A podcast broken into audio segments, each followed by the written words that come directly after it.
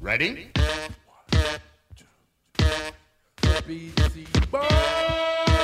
Our evening began in Peter Seychelles' comfortable study in his New York townhouse. No sleep till Brooklyn! Yeah. Brooklyn, Bronx, Queens, and Staten. From the Battery to the top of Manhattan.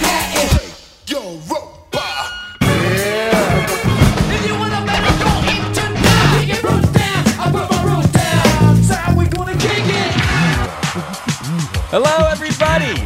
My name is Jim Shearer, and welcome to the official, unofficial Beastie Boys podcast known as the Brouhaha. It's been a while, right?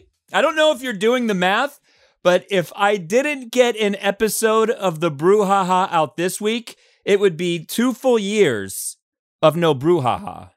So I wanted to get one in so nobody could say, man, he does this Beastie Boys podcast, but he hasn't put one out in two years.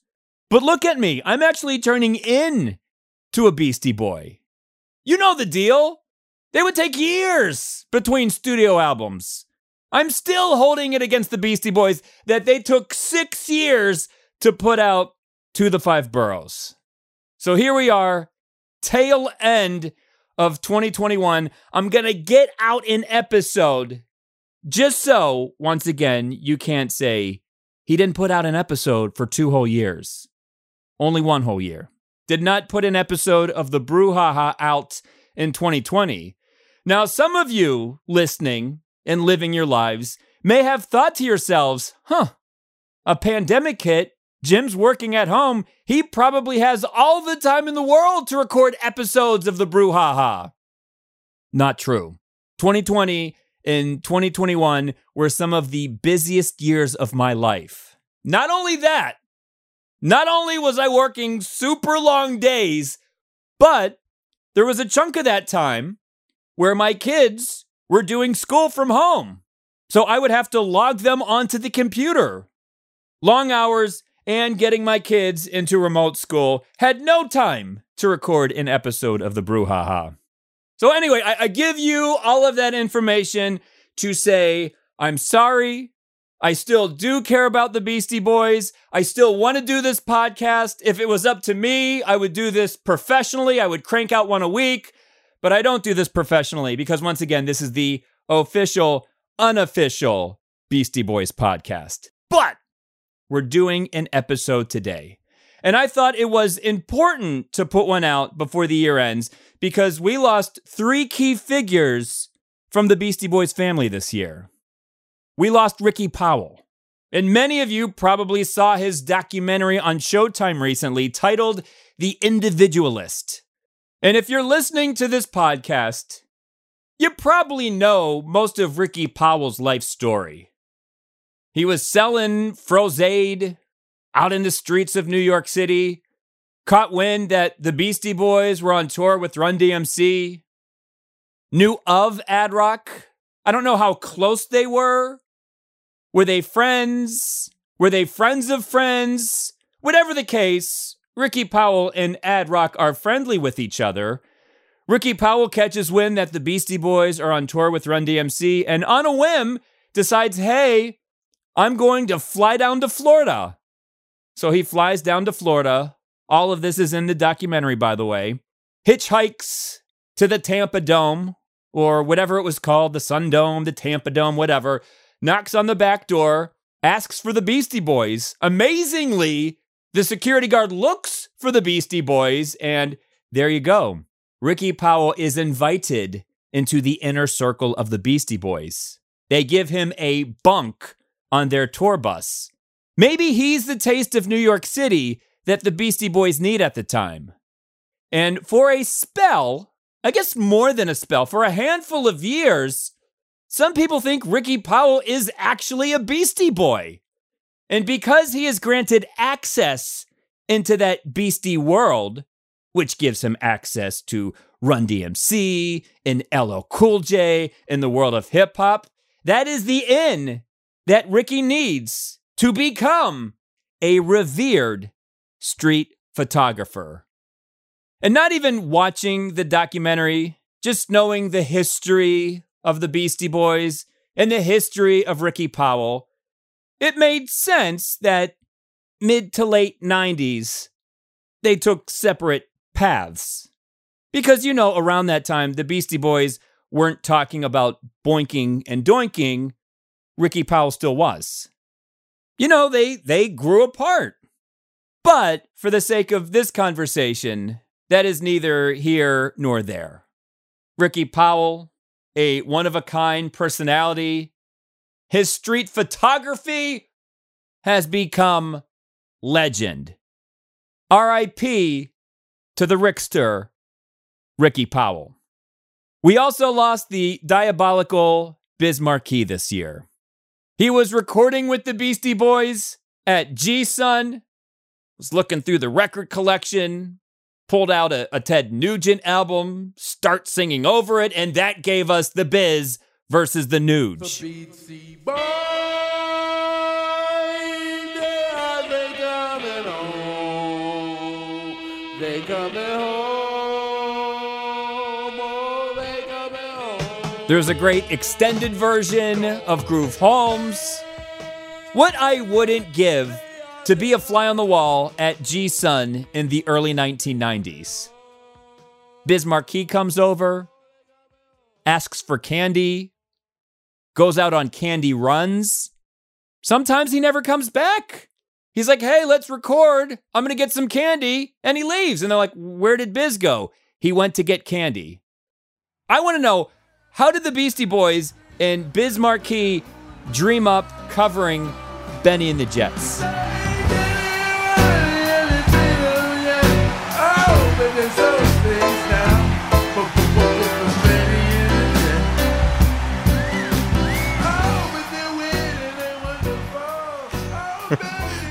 Like, where does that idea come from? And it was a sad day.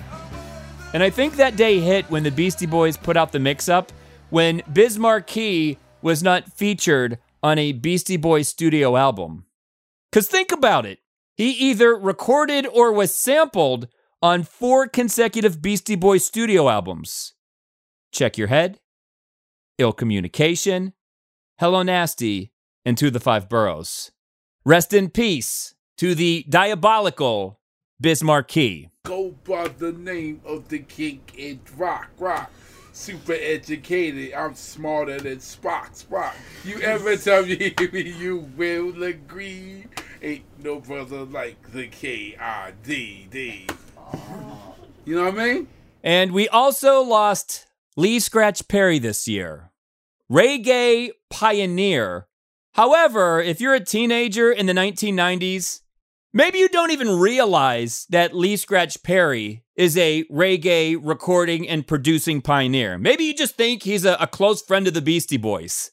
Lee Perry was the cover boy on the very first issue of Grand Royal magazine, where the Beastie Boys take a deep, deep, deep, deep dive into his career. Keep in mind, Grand Royal magazine, small font, thick issues, they dived deeply into things. And then a handful of years later, Lee Scratch Perry is in New York City as the Beastie Boys are putting together their brand new album Hello Nasty, and they ask Lee if he would be on a track.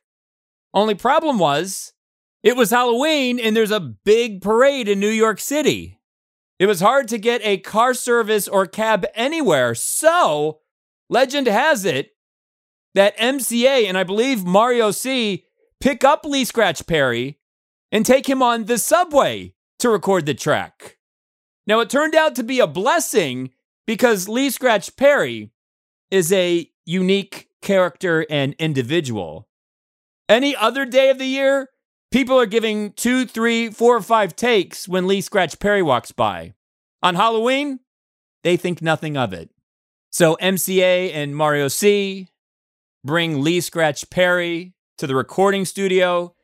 He asks for markers and poster board to write down his lyrics, and they come up with the track Dr. Lee, PhD. Weeping time and reaping time. Weeping time and creeping time. Reap what you sow. Rocking coming from the So rest in peace to Lee Scratch Perry. All right, so now on to this particular episode of the Brouhaha. When I started this podcast, it was always a dream of mine to get Beastie Boys players involved. I didn't think I was going to get Mike D or Ad Rock.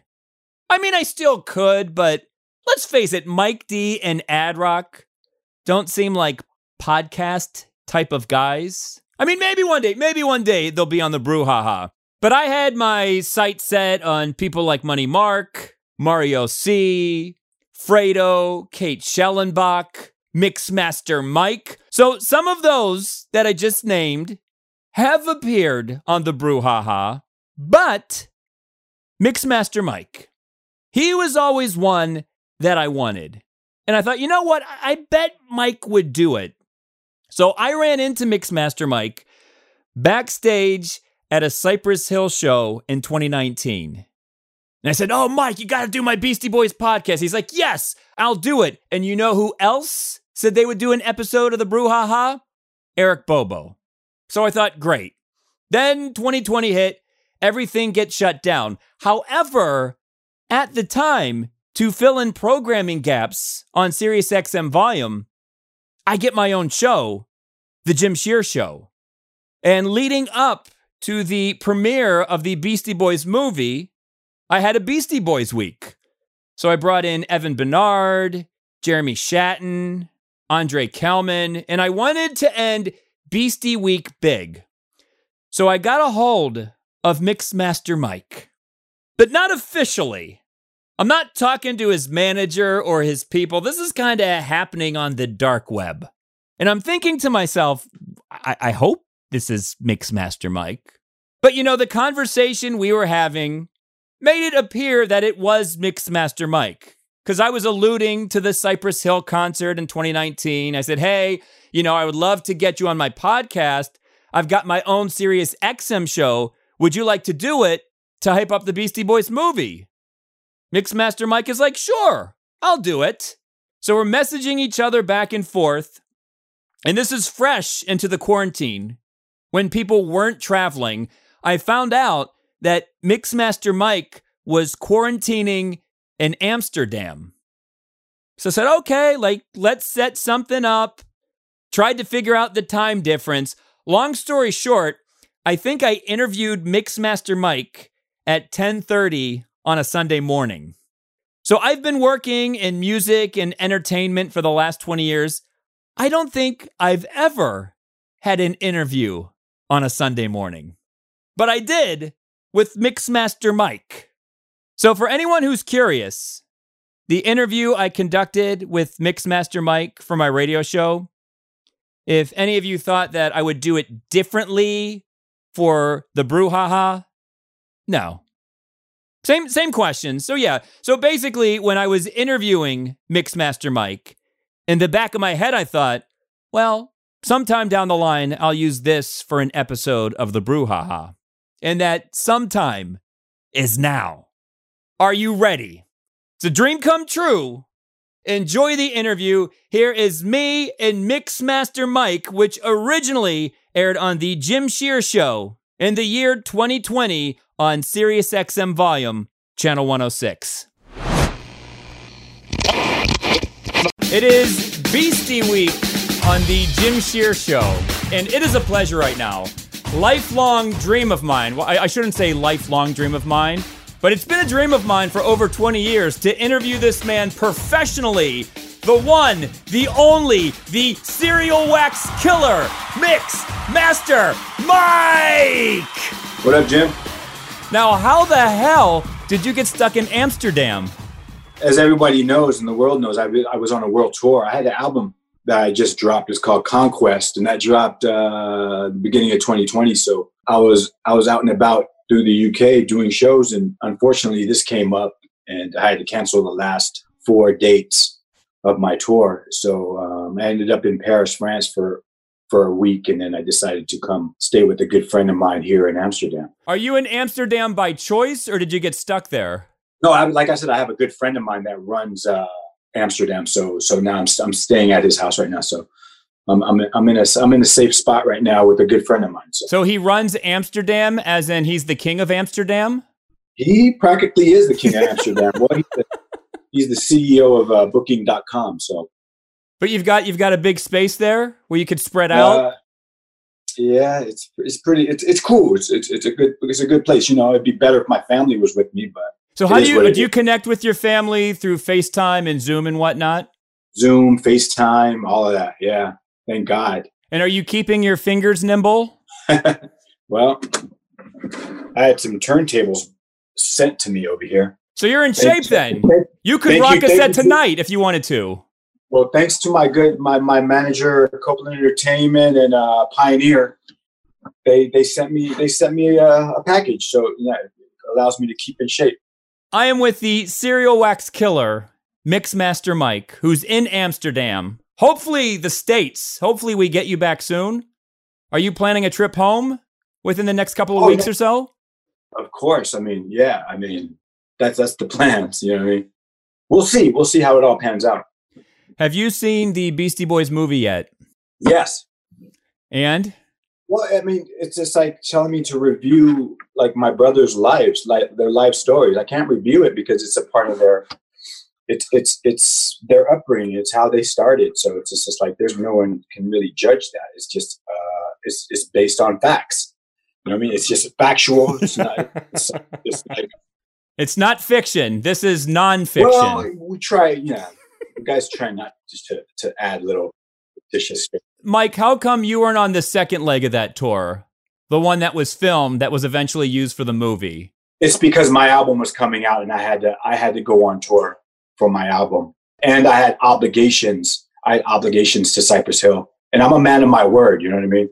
If I tell somebody like I'm gonna do something, I'm there and they're taking care of me. It's like I can't diss Cypress Hill and go, Oh, I gotta go back with the Beastie Boys. No, I had an obligation that I that I need to live up to. And plus I had my album coming out. So I'm just I'm just I'm just a loyal motherfucker, man. That's what. I mean, I'm you're doing this show. You didn't have to do this show. the proof is right Oh, here. but but Jim, but Jim, yeah, you go you go way back with us. You know what I mean? Uh, MTV Live. no, Las I know. But I was a little bummed when I found out that you weren't going to be on that leg that was going to end up in the movie. I know, I know. It's a it's, it's it's weird, but I mean, it, it, it, was all it's all meant to be. You know what I mean? Like I said, like you know, if I have obligations to somebody, especially a big crew like B-Real and those guys, I'm not gonna diss them. No, I Just- I I get it. But part of me Yeah. wanted you up there. Did did anyone did anyone film the original shows? Did any of that get into the movie? I, you know what? Well, I, not not really, but you know, not really. We wanted everybody wanted it to be, and I know everybody's been hitting me up like, like "Oh, I hope you're in. I hope you're doing thing." And I was like, I don't want to be a bearer of like difficult news, but you know, it is it, it is what it is. It's the Beastie Boys story. You know what I mean? They they had a story before I came into the picture. So But let's talk about your part of the story. Let's go back to the beginning. Rocksteady reunion in New York City. And did you know that Evan Bernard was the one that actually brought MCA to the Rocksteady reunion? So, had it not been for Evan Bernard, maybe you don't hand that business card off to MCA at the Rocksteady reunion. Can you take us back to that party? yeah, that's uh, it's it's it's interesting because you know me having ties with you know much love to the Rocksteady crew. You know, Crazy Legs, Ken Swift, Devious Doze. I mean, those were that, that was family, and we were considered the Rocksteady DJs at that time. And being just being a part of them as like the the pioneers of the hip hop movement was just amazing. And and being able to, and I remember like Fat Joe was there, like everybody was there. KRS One. Did you have a who- stack who- of business cards? Like, oh, Fat Joe, here, here's one. Blastmaster. tell you the truth, I couldn't afford like that many. I remember I, I could only buy like 50 by bulk. So it was just just like, okay, but I'm going to put everything on it, you know, world champion, Serial Wax Killer, the whole shit on, on the card. And um, corny as it sounds, like, yeah, it did say world DJ champion on the card. So did you did you approach MCA? I did. I think I, yeah. So I how did. does that conversation go? You know, it was, it's funny because it's like uh, amongst all the who's who of hip hop that were there, it was like, okay, and like I said, Bad Joe, um, Boogie Down Productions, all the guys. Um, ultramagnetic. I saw MCA and I was just like, oh shit, there was au- there was an automatic connection, you know, for me um, because I always thought that you know I belonged. You know I mean, and I felt like I've oh, I've had something that they've needed for for a for a long time, and um, you know, and um, so I, yeah, so I approached him, and then um, funny enough, he knew who I was from the the DMC championship battles, which was awesome. And so I was just like, uh, yeah, give me your address, and I'll send you some some battle tapes of the competitions and whatnot, and some mixtapes and whatnot. So, so you know, gave him a card. He gave me his phone number. He gave me his. Uh, I, I knew it was real when he gave me his home number. That's the that's I mean that's real. It's not the office. It's his he home didn't give me his number. manager's number. He didn't give me the management number. He gave me his number number. And um, it's funny, funny um, when he wasn't when he wouldn't answer the phone, I would leave these messages on that on his answer machine. Hey, yo, Adam, what's up? This is Mixmaster Mike, um, calling from Sacramento. Um, uh, I didn't want to hook up with you, um, maybe on some tracks. I got some shit right here. If you could. I my turntable to a wah So that's how it all started. Is me sending him tapes, me sending him mixtapes, videos, and basically just transmitting. You know what I mean? Just sending him sending him some shit that's that was gonna provoke thought. You do understand that's bold. I'm, I'm one. I'm I'm uh, I'm like I'm relentless, man.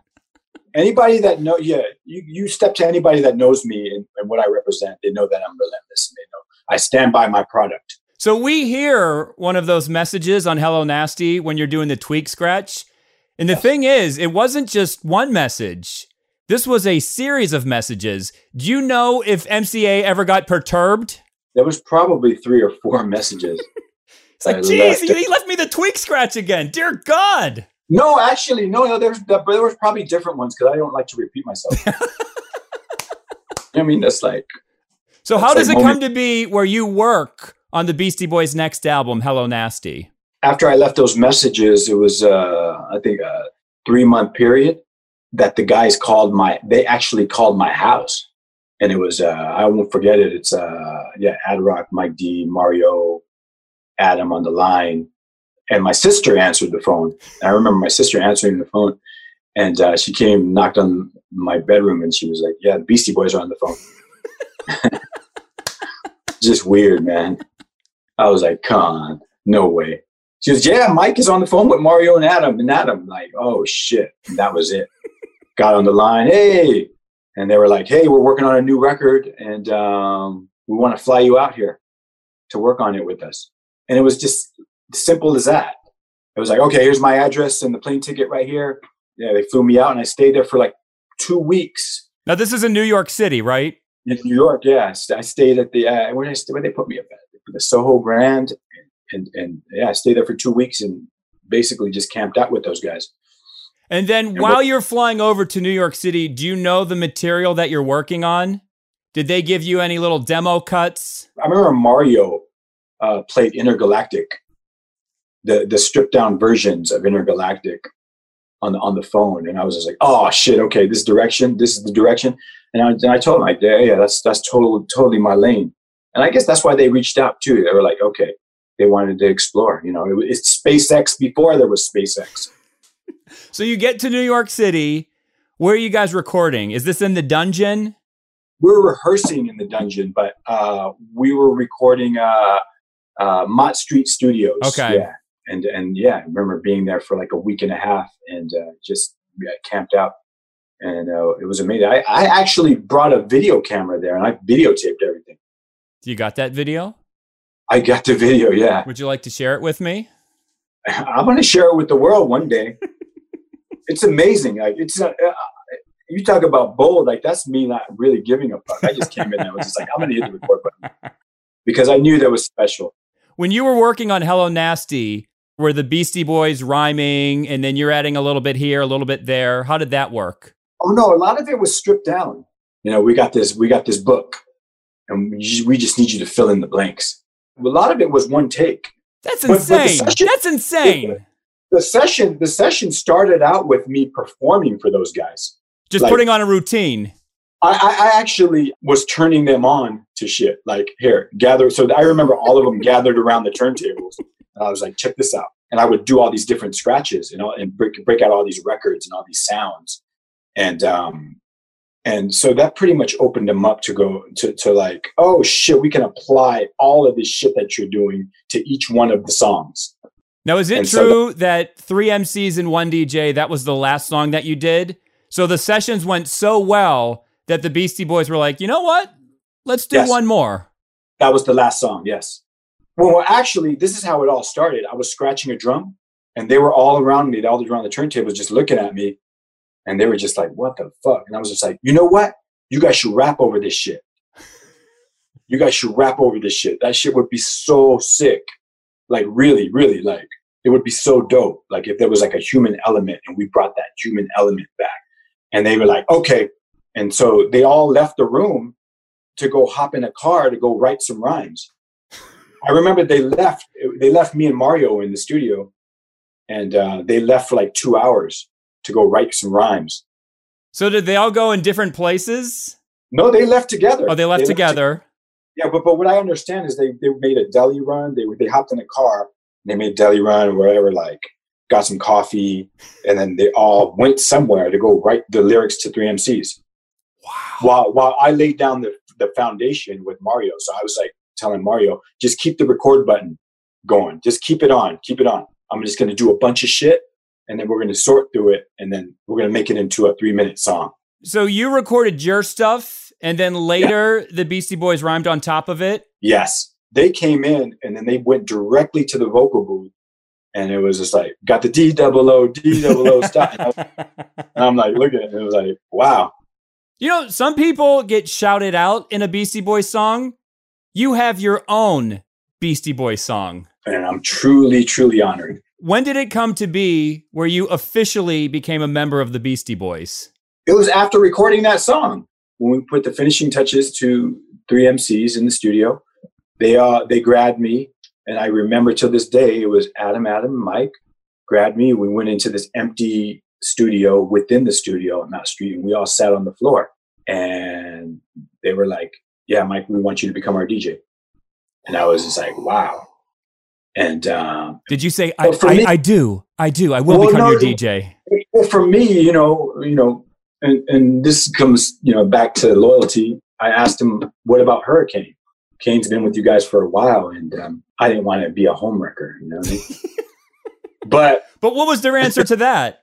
uh, they were they were like, "Well, Kane likes Kane, Kane's uh, more into rapping Okay, because he was their DJ for a long time. for a long time." For a long time. But you did ask about Hurricane, and then they said Yeah, he's, yeah, he's more interested in, I- into rapping. Out of respect, out of respect, yeah, I was just like concerned, and um, they were like, "Oh, don't worry about it. He's fine. Like he has other things he does too, so he'll be fine with it." And um, it was, you know, when when the glove fits, it just fits, and it's just kind of a meant to be thing. So did the you ever did you ever experience backlash from any Beastie Boys fans? Because there is a lyric in the Beastie Boys song Alive. Here's a little something that you might not like. My DJ's name is Mixmaster Mike. It's a real pity that people got a bite, but I can understand because he sounds so nice.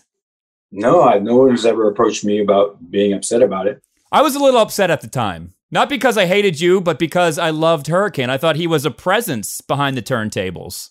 Jim, you're allowed that. you're you're allowed that, but you're dealing with something from a whole different mindset. So years after the fact, for sports fans, I compare it to Joe Montana and Steve Young. There was Yeah. there was a younger quarterback who could do many things that Joe Montana could not do. So So Kane is Joe Montana.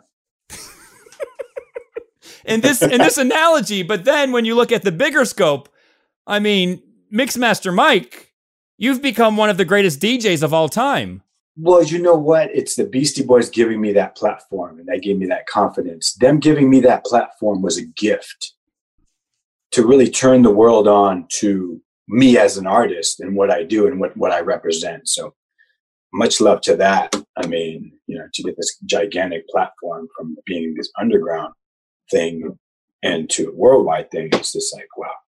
the confidence just builds when you go through shit like that. You know what I mean? Like me being on tour with Metallica, opening up for Metallica. Now you can understand, like my confidence just went through the roof. Like if I could open up for Metallica and yeah, I mean not to change gears, but I'm just saying like there's con- there's moments uh, where my confidence was being just constantly built up to where it's just like, oh, if I could do this shit, I could fucking do anything. You know what I mean? it's just it's it's all a blessing. It's all a blessing. My life has been like just fucking. You can't write this shit. No. And if it makes you feel any better, uh, by the end of 98, I was on board. I was like, all right, I do like Mixmaster Mike. so, Mike, we're going to take a break. And uh, will you stick around for another segment? Yeah, no, no doubt. All right, because I know you're in Amsterdam. I don't know how busy you are, but I would love to chat with you for another 15 or 20 minutes. Well, I don't think I have anywhere to go right now and nobody to see. So, So let's talk for another two hours then. more, more with the serial wax killer Mixmaster Mike when we come back What? on the Jim What, Shear what, Show. what? Cause nobody can do it like Mixmaster can. Come on, I got the T. Don't go anywhere. We'll be right back after these messages. Do me a favor, don't touch that dial. I rock from Manhattan to the Miracle Mile. Her name is Rocky and I'm a lady's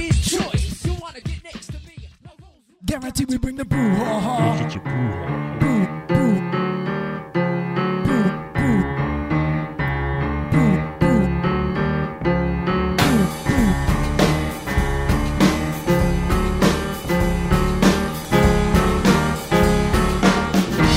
Main thing about doing stunt work is safety first. I learned that from Burt Reynolds himself because if you're not going to be safe, you're not going to be careful with the people around, the people who are in the vicinity watching you do a manly stunt, and uh, you might hurt somebody. If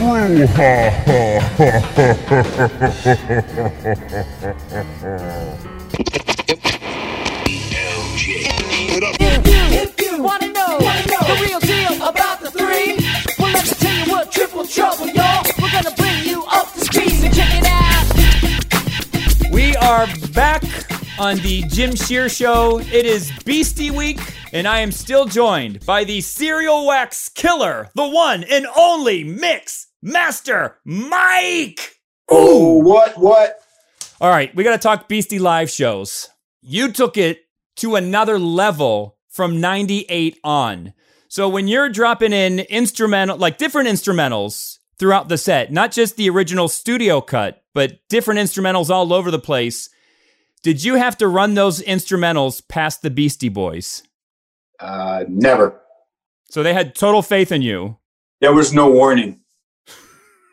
This was uh these were all sneak attacks. Were you ever admonished after a show? Like, Mike, I wish you wouldn't have played that beat, or was it all praise? Never. Never. Never. Always one take too. Still, still Yeah. find that crazy to believe that everything you did with the Beastie Boys was one take. Yeah, well, you know, there's certain things that you know God gifts you with, and you know God has like gifted me with the the the art of like uh improv. You know what I mean? If I had your knowing, knowing, confidence, you know what, knowing when when something is too much. You know, having that in that intuition. It's it's almost like it's almost like a spidey sense. You know, for me.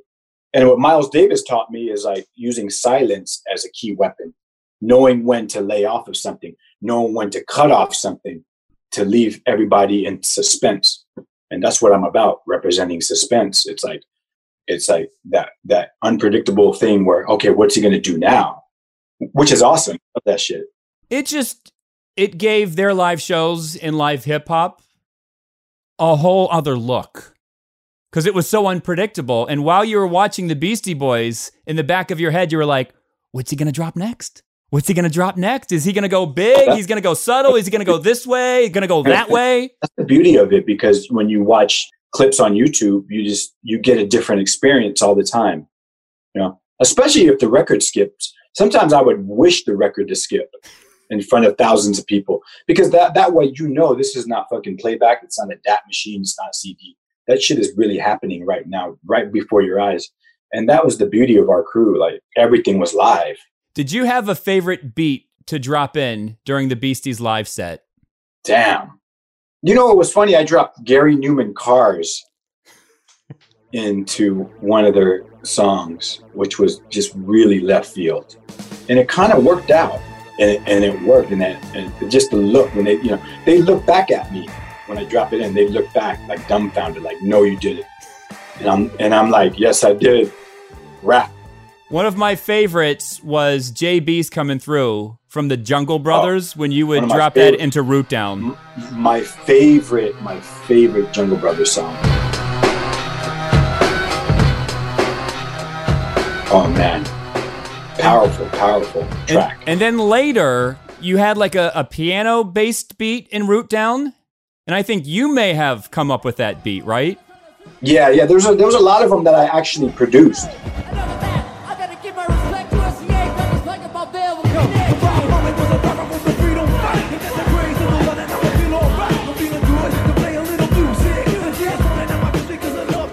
I would make a bunch of beats before I'd go on tour, strip down beats for them to rap over, and and me and Mike D used to press up these customized vinyls. So I had an arsenal, I mean a plethora of weapons of mass destruction back there. Did you ever have a, a vinyl go out during a show? One that was scratched or warped and you didn't have a backup? Oh, all the time, yes. So what But would you do? You just you just improvise? Yes, yeah. You know, the funny the funny thing, if something skipped or the record was fucked up, I could grab a kick and the snare and I could just perform a drum beat, you know, on the turntables. Wow. And we and we could do that all day, like you know, I mean? Variations because the show is still on, right?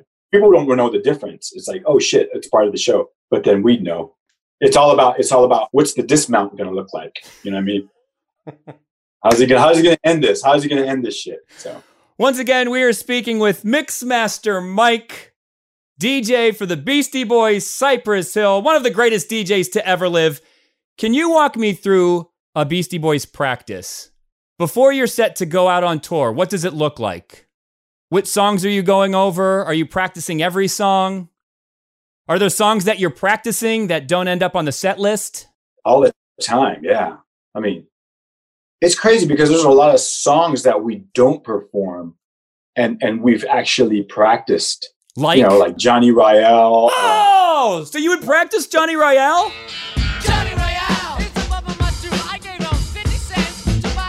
Do, do you have footage of that somewhere? uh no i don't i don't but but you know songs like that we would practice we would actually practice those songs like a lot of the b-side cuts on uh paul's boutique and, and it would and it'd be funny because they'd forget their lyrics but i would know their lyrics and i would kind I'd have my own mic during the practices, and I would I would say the rhymes with them, and they're like, "Oh shit, yeah, okay," and then and then I'm kind of like there to refresh their memory. What about Professor Booty? Was that ever practiced? Yes, hmm. yeah, yeah. Booty, yeah. So many whack MCs, you get the TV Bozak. Ain't even gonna call out your names cause you're so whack. But me and me and Yauch used to do the set list for every show, so we would sit and we would like decompose each show in the dressing room every night, and we would go and we would be really strategic about it. And we would go, oh, let's insert this one because we didn't do this the last two shows. So we would kind of like, you know, that we took we took pride in one playing mahjong, two drinking green tea, playing basketball, and doing the set list. Did you have So- a, a favorite Beastie Boys song to perform live? Oh man, well, three MCs. I mean, Of course. that was fun because uh, yeah, everything. I mean, they're all different experiences, right? There. I mean, of course. I mean, sabotage is like that banger that just like blows the whole place up. But So, Mike, do you ever see the Beastie Boys performing together again uh, as as a collective, as the Beastie Boys as me, Adam, and Mike. and Money Mark and Fredo? Uh, no, I, I, I really, I really don't. Was it has it ever been discussed? Um, not really. I, I kind of, you know, I, I kind of pushed a little things here and there to possibly do, but it's like, I just the guys feel weird with, you know, doing something without our captain Yauch. You know what I mean? I, I, I something with- get that, but as a fan too, I feel like we have one life to live. and it meant so much in my life to see live Beastie Boys performances. And I'm Yeah. like, we've got Mike, we've got Mike D and Ad Rock, we've got Fredo, we've got Money Mark. We could we could put together a show. It wouldn't be 100% Beastie Boys, but Beastie Boys at 70% is better than most things out there today. So here's the thing, Mike. I'm at the book show two years ago. You're on stage. Mike D has a mic in hand. Ad Rock has a mic in hand. And I thought if you just spinned a, a little beat and Mike and Adam rhymed for 30 seconds, it would just it would bring me so much joy you don't even understand. So to me, it's it's not about the money. It's the joy No, that you would spread to the world. Tell tell that to Adam and Mike. And then Mike, then last year I'm at, I'm at a, a Mike D DJ set. He's rhyming over Beastie Boys instrumentals. He's doing Beastie Boys songs. Right, It could happen. Jim. It could happen. It could happen. Do you, do you, really do you need me to, you want me to call someone? Do you want me to sell him on it as from a fan's perspective? You- From a fan's perspective, you could tell him like, "Hey, you know, whatever." Like, yeah. I mean, it's all about you know igniting the torch. So you went from it wouldn't happen to maybe it could happen. Oh yeah, yeah, yeah. I, I- I was like, I was like, why not? You know, why not push something? Push something. You don't mean, even have to call it the you don't even have to call it the Beastie Boys.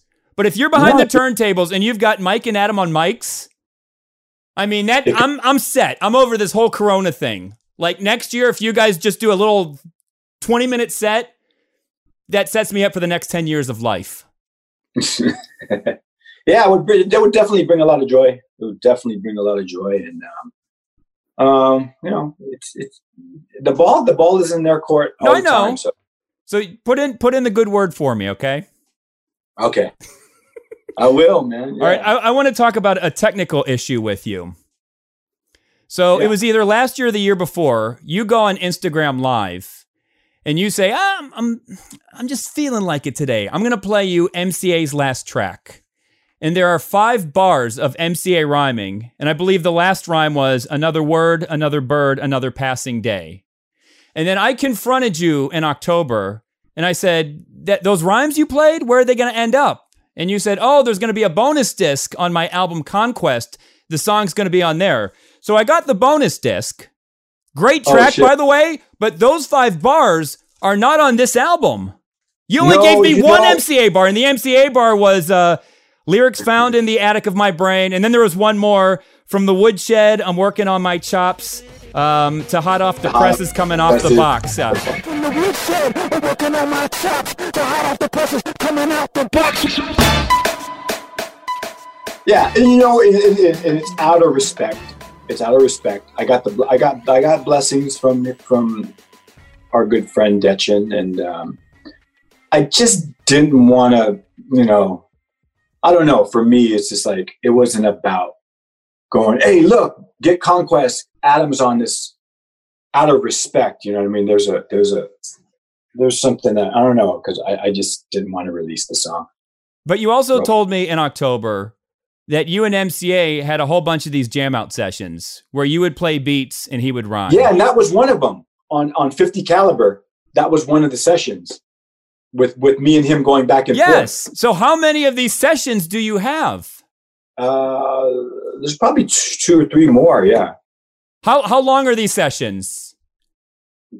there's one that's like 20 minutes, and there's one that's like there's other ones that are like five minutes, 10 minutes. I mean, it's just a lot. Yeah, I remember we recorded on these this mini disc when when when after after rehearsal, me and Adam used to just would be in there alone, and I would drop beats, and he would be on his fuzz bass, and we would be doing like the question and answer thing, and we would call it that we would call it a Terminator battle.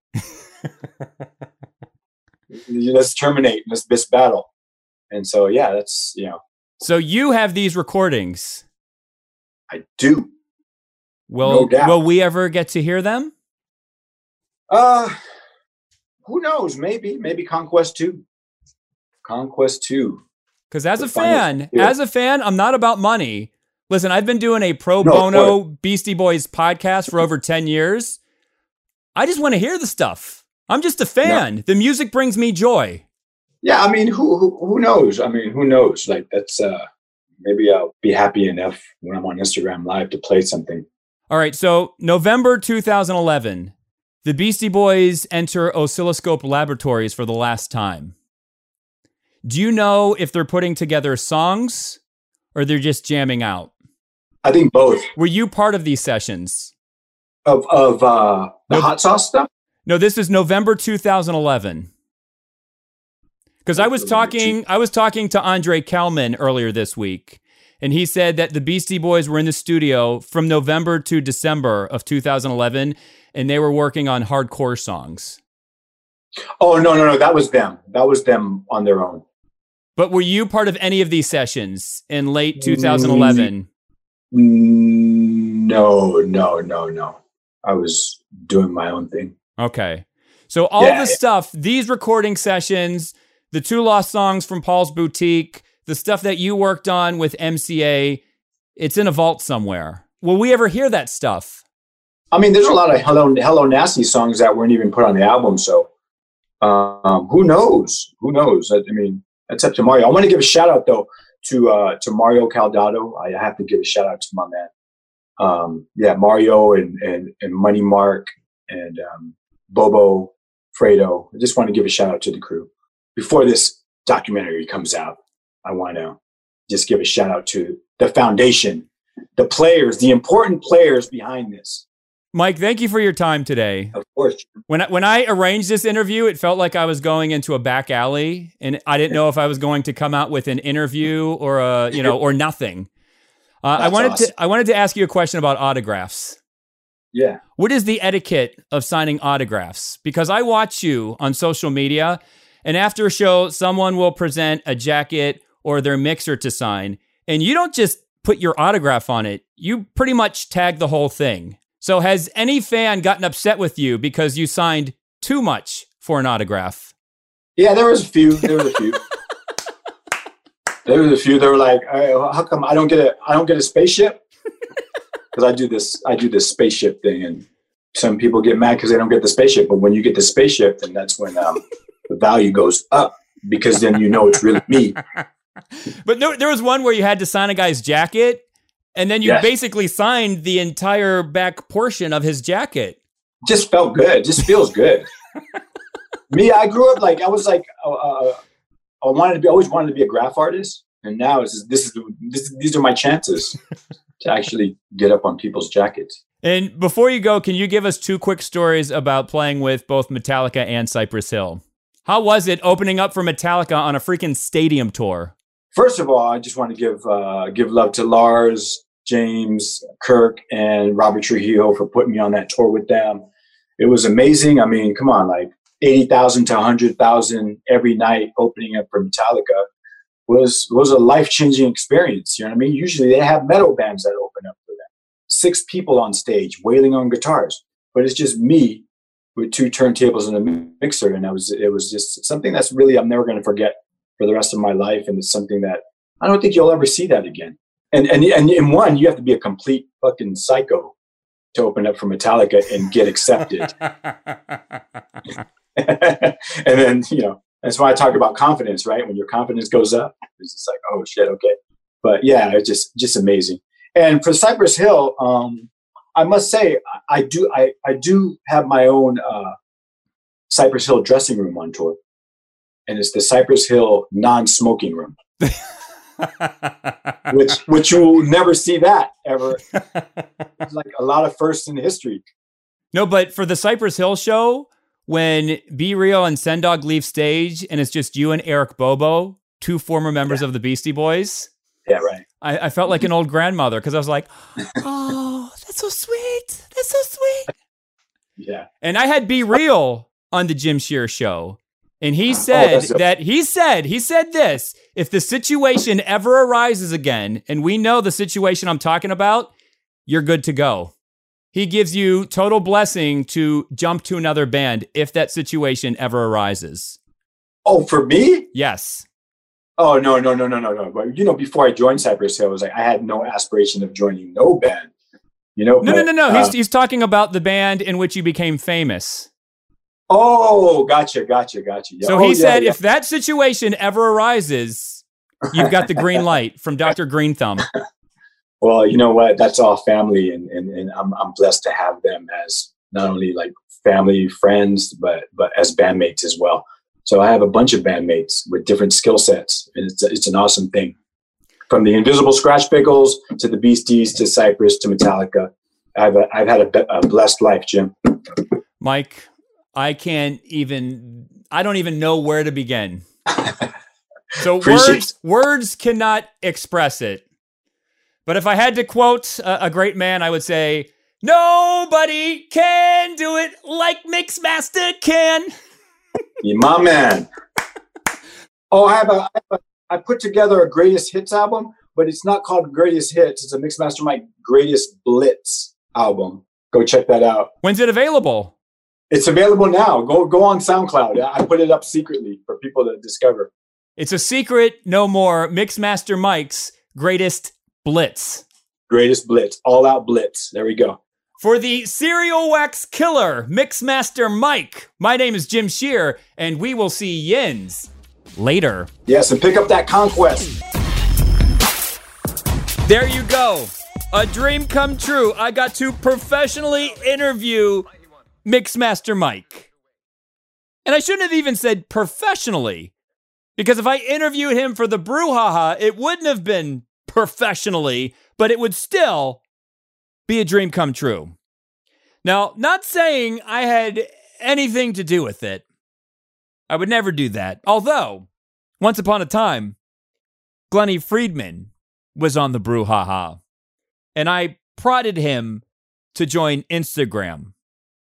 And a week or two later, he did. Maybe he was already on the fence. Maybe I had nothing to do with it, but in the back of my head, I would like to think I had a, a teeny tiny small part in Glennie Friedman joining Instagram. And now he is an Instagram beast, but I may be wrong. Maybe I had nothing to do with it. But I asked Mixmaster Mike about that lost MCA track. Because, you know, I got his new album. I'm listening to it, and I'm like, "Eh, it's like a bar. This isn't a song, this is a bar. So later in 2020, Mixmaster Mike puts out a mix with, you got it, the lost MCA track. So let me play that for you right now. Check it out. Oh yeah? Hey, what's happening? You already know, man. You man, you man. Dreams, the alarm clock sounds as the dawn cracks around the New York town. Another plastic hand to shake and smile. Another friend who's lost as he's searching for style. Another word, another thought, another passing day. Memories found in the attic of my brain, but like the air in the lungs across the vocal cords, coming like Morse code, going shift and short. From the records that are cut when they're on the lay, to the ears that are ringing from the sounds I made. From the woodshed, I'm working on my chops. The hot off the presses coming out the box, box, box, box. Memories found in the attic of my brain.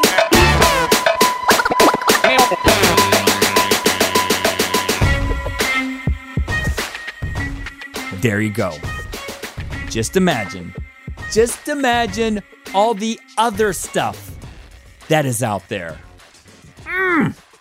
Wouldn't you love to hear it? Me too. And you know, there's got to be hours upon hours upon hours of tape somewhere. Maybe Mike D and Ad Rock don't want to sift through that, but you know who would be game for sifting through that? Me right here. So Mario C, if you if you ever need anyone to sift through old recordings, if you want to put out another Beastie Boys release, just give me a call. Or email me at beastiepodcast at gmail.com. So that will do it for this episode of the Brouhaha. Like I said, I wanted to get an episode out before the year finished. To some of you, this may act like a clip show. Remember when sitcoms would do that back in the day?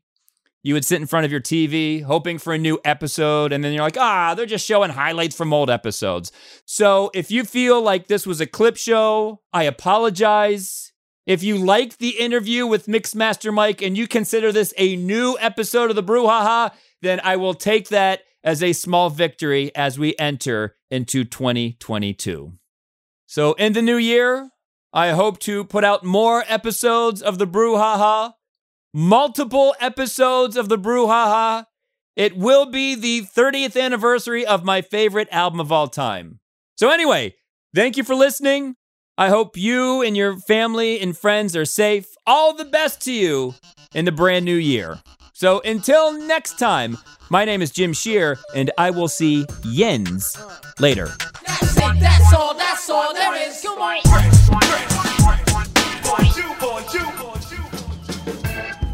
Yo, we gonna end it on a one, two, three note. Are you ready? One, two, one, two, three. Ah! Guarantee we bring the brouhaha. Cause it's a brouhaha.